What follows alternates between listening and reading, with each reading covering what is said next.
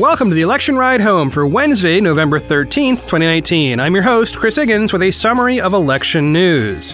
Today, Sanford drops out, a new poll shows Buttigieg doing great in Iowa, the Trump impeachment stuff in three minutes or less, Cotton's Democratic opponent drops out hours after the filing period ends, who did and did not file for the Arkansas primary and what that might mean, and the tentative schedule for the Senate impeachment trial is out. Here's what you missed today from the campaign trail. In a surprise move, former South Carolina Governor Mark Sanford dropped out of the Republican primary on Tuesday afternoon. He made the announcement in a brief speech. Reading from an article in the Post and Courier by Caitlin Byrd, quote, Standing outside the New Hampshire State House, surrounded by 15 members of the media and two staffers, the long shot Republican closed down his campaign, some 65 days after it began. Holding an oversized trillion dollar check to represent the national debt, Sanford said his singular focus in his 2020 bid had been to advance the debate on mounting government spending and addressing the deficit. But you've got to be a realist, said Sanford, who spoke for just shy of 16 minutes. Sanford had originally planned to be inside a State House office on Friday to have his name added to the ballot in the first in the nation primary. Instead, it is where his run ended days after he vowed to spend all of November campaigning here. As always, when a candidate drops out, I play clips and recount highlights from the campaign, but Sanford wasn't in the campaign long enough to gather a whole lot of options. There's one clip that is particularly relevant, though. Sanford is, as I said, former governor of South Carolina, and that's one of the states where Republicans have canceled their primaries. There's a lawsuit underway to maybe undo that, but without the ability to run in that state, Sanford lost the key state he would rely on for support. Here's a clip of Sanford speaking to Fox News reporter Paul Steinhauser in late September about canceling Republican primaries. They are speaking in a diner, so it's noisy. Steinhauser speaks first. Listen in. So, do you think the president, by trying to quash the competition, is scared? I think somebody in his organization is scared, uh, which is why you quash these these these nominating contests. Um, otherwise, it makes no sense. Because again, if you have the chance to lock in a ninety percent win in the world of politics, you do so. Yeah. Well, let's talk about percentages because we got a brand new poll out last night from Fox News, uh, from my, my my colleagues over there. 86% for Donald Trump, 2% each for you and the two other primary challengers. So, I mean, realistically, can he be beat in the primaries?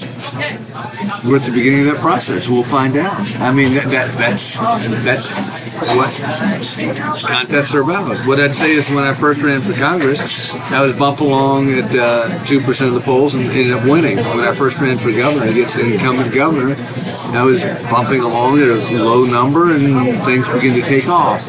You just never know in the world of politics. Reading once more from the Post and Courier. Quote, in a recent social media post, Sanford lamented being refused the opportunity to speak at a GOP candidate spaghetti dinner in Londonderry, New Hampshire.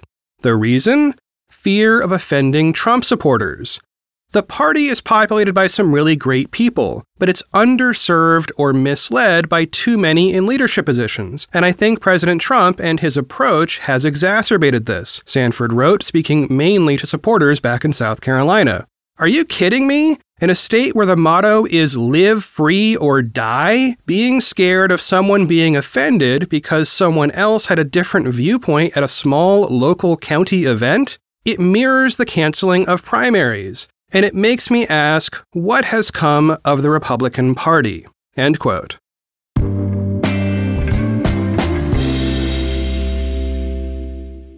A poll released yesterday gave a very promising result for Mayor Pete Buttigieg in Iowa. The poll is by Monmouth University and has a margin of error of plus or minus 4.6%. The pollsters were surveying likely Democratic caucus goers. Okay, so what's the big deal? Well, the number one candidate is Buttigieg with 22% of the vote. Behind him, but within the margin, are Biden at 19 and Warren at 18. Outside the margin, Sanders got 13, and nobody else broke into the double digits.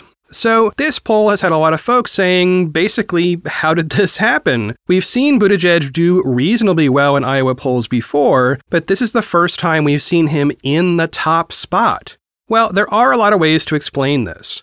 One of them was pointed out by Nate Silver of 538 on Twitter. He pointed at the net favorability ratings of the candidates over time. There's a table with those numbers in the poll results, and it shows that Buttigieg has an overall favorability rating of plus 63.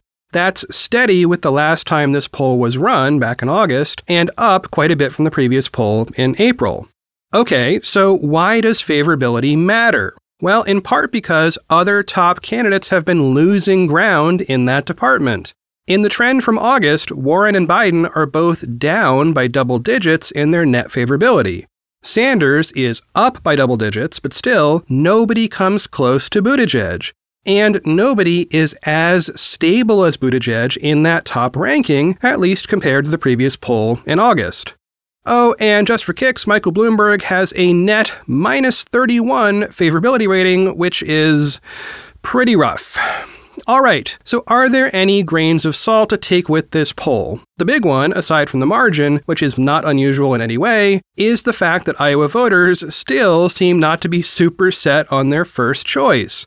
Reading from the first paragraph of the Monmouth release, which does not carry a byline, quote, Buttigieg's gains since the summer have been across the board, with increasing support coming from nearly every demographic group. Regardless, less than one third of likely caucus goers say that they are firmly set on their choice of candidate, and most would not be too disappointed if they had to switch their support. End quote. So this matches up with polling I talked about last week. What it means for candidates in Iowa is that the field is still pretty much open, with the majority of voters still saying they are persuadable. That may be part of what is driving these last minute entrants and the folks who are sticking around in the field even though their polling is so minimal right now. Maybe somehow lightning will strike and some super low polling candidate will get 15% in Iowa. You just never know.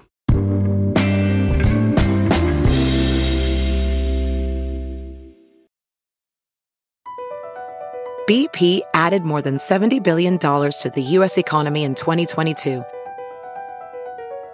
Investments like acquiring America's largest biogas producer, Archaea Energy, and starting up new infrastructure in the Gulf of Mexico. It's and, not or. See what doing both means for energy nationwide at bp.com slash investing in America. It's Cuoco for Priceline. Ready to go to your happy place for a happy price? Well, why didn't you say so? Just download the Priceline app right now and save up to 60% on hotels. So, whether it's Cousin Kevin's Kazoo concert in Kansas City, go Kevin, or Becky's Bachelorette Bash in Bermuda, you never have to miss a trip ever again. So, download the Priceline app today. Your savings are waiting. Go to your happy place for a happy price. Go to your happy price, Priceline. And now, the impeachment news, somehow presented in three minutes or less. Today, televised hearings began with testimony by George Kent and Bill Taylor, who appeared sitting side by side. Kent gave his prepared statement first, then Taylor gave his, then they got down to the Q&A. By the way, we also saw Representative Eric Swalwell, former candidate in the Democratic primary, on the House Intelligence Committee during these hearings. And seated next to him was Joaquin Castro, who is current candidate Julian Castro's twin brother. You can tell them apart because Joaquin is in Congress and has a beard. Okay, end of tangent. I'm going to read here from Joni Greve, writing for The Guardian. Quote George Kent acknowledged that in 2015, he raised concerns about the appearance of a conflict of interest in Hunter Biden's work for the Ukrainian company Burisma. However, the longtime diplomat pushed back against Republicans' suggestion that there may have been corruption involved in Biden's work with the company. In February 2015, I raised my concern that Hunter Biden's status as board member could create the perception of a conflict of interest, Kent said. Let me be clear, however, I did not witness any efforts by any U.S. official to shield Burisma from scrutiny. End quote. And next up was Bill Taylor. I'm just going to let him speak for himself. Here's a clip in which he puts Ukraine in the context of its ongoing war with Russia, which explains the importance of that military aid. Listen in. Ukraine is on the front line of, in the conflict with a newly aggressive Russia. Second, even as we sit here today, the Russians are attacking Ukrainian soldiers in their own country and have been for the last four years. I saw this on the front line last week. The day I was there, a Ukrainian soldier was killed and four were wounded. Third, the security assistance we provide is crucial to Ukraine's defense and to the protection of the soldiers I met on the front line last week. It demonstrates to Ukrainians and Russians that we are Ukraine's reliable strategic partner. It is clearly in our national interest to deter further Russian aggression. And finally, as the committee is aware, I wrote that withholding security assistance in exchange for help with a domestic political campaign in the United States would be crazy. I believed that then, and I believe it now. We'll have more highlights from today's testimony on tomorrow's show. Also, the schedule for next week's public appearances is out. Rather than read you a huge list of names, I will just say there are currently eight people scheduled to testify in public next week, running from Tuesday through Thursday. And there might be even more.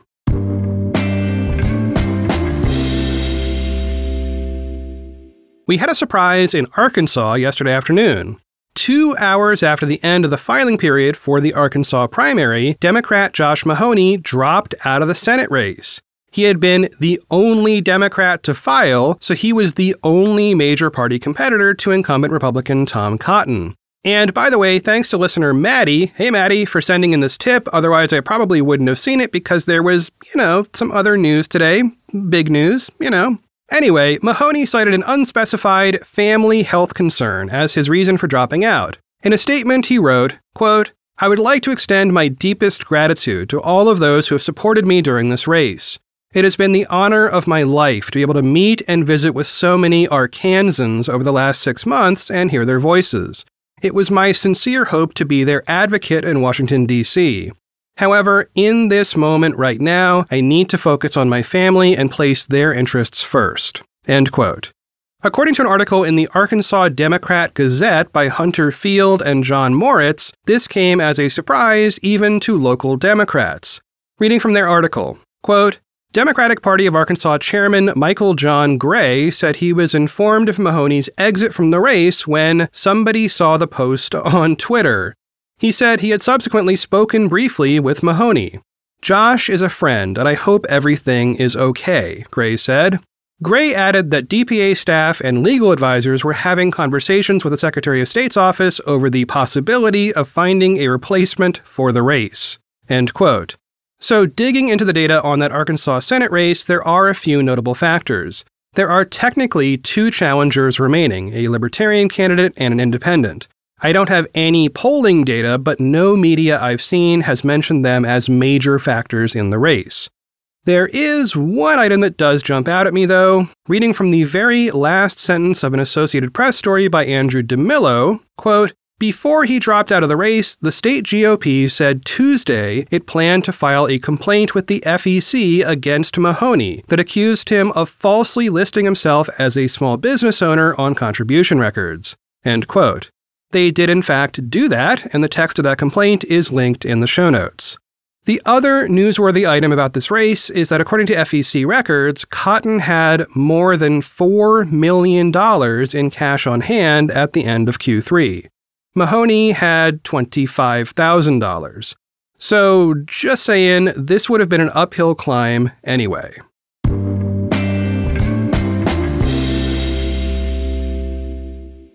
Next up, as I mentioned, the deadline to file for the Arkansas primary was midday on Tuesday. Candidates who want to be on that state's primary ballot needed to file by that deadline. So, okay, who did and did not actually get it done? Well, most of the Democrats remaining on my list of major candidates got it done. Plus, of course, Michael Bloomberg jumped in there too, and an Arkansas lawyer named Mosie Boyd got on the ballot as well.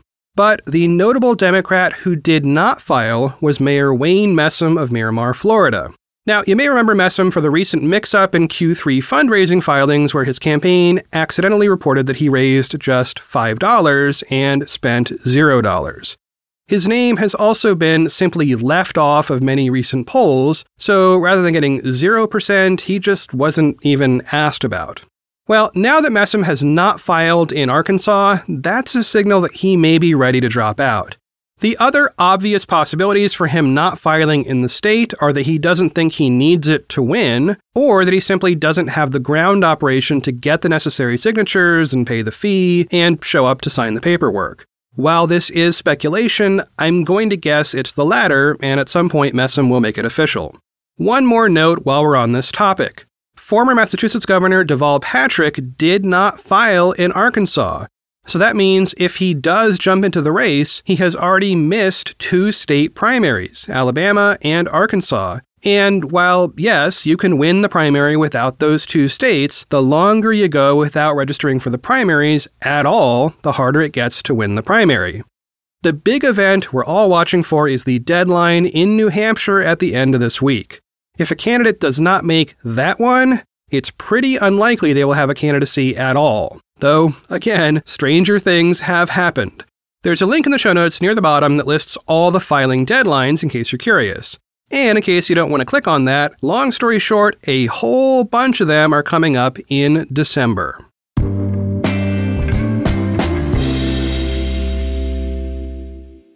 And last up today, a quick item on the Senate impeachment trial. According to a tweet by CNN correspondent Jeff Zeleny, quote, Impeachment scheduling alert. Senate Intelligence Chairman Richard Burr says the trial will last for 6 to 8 weeks.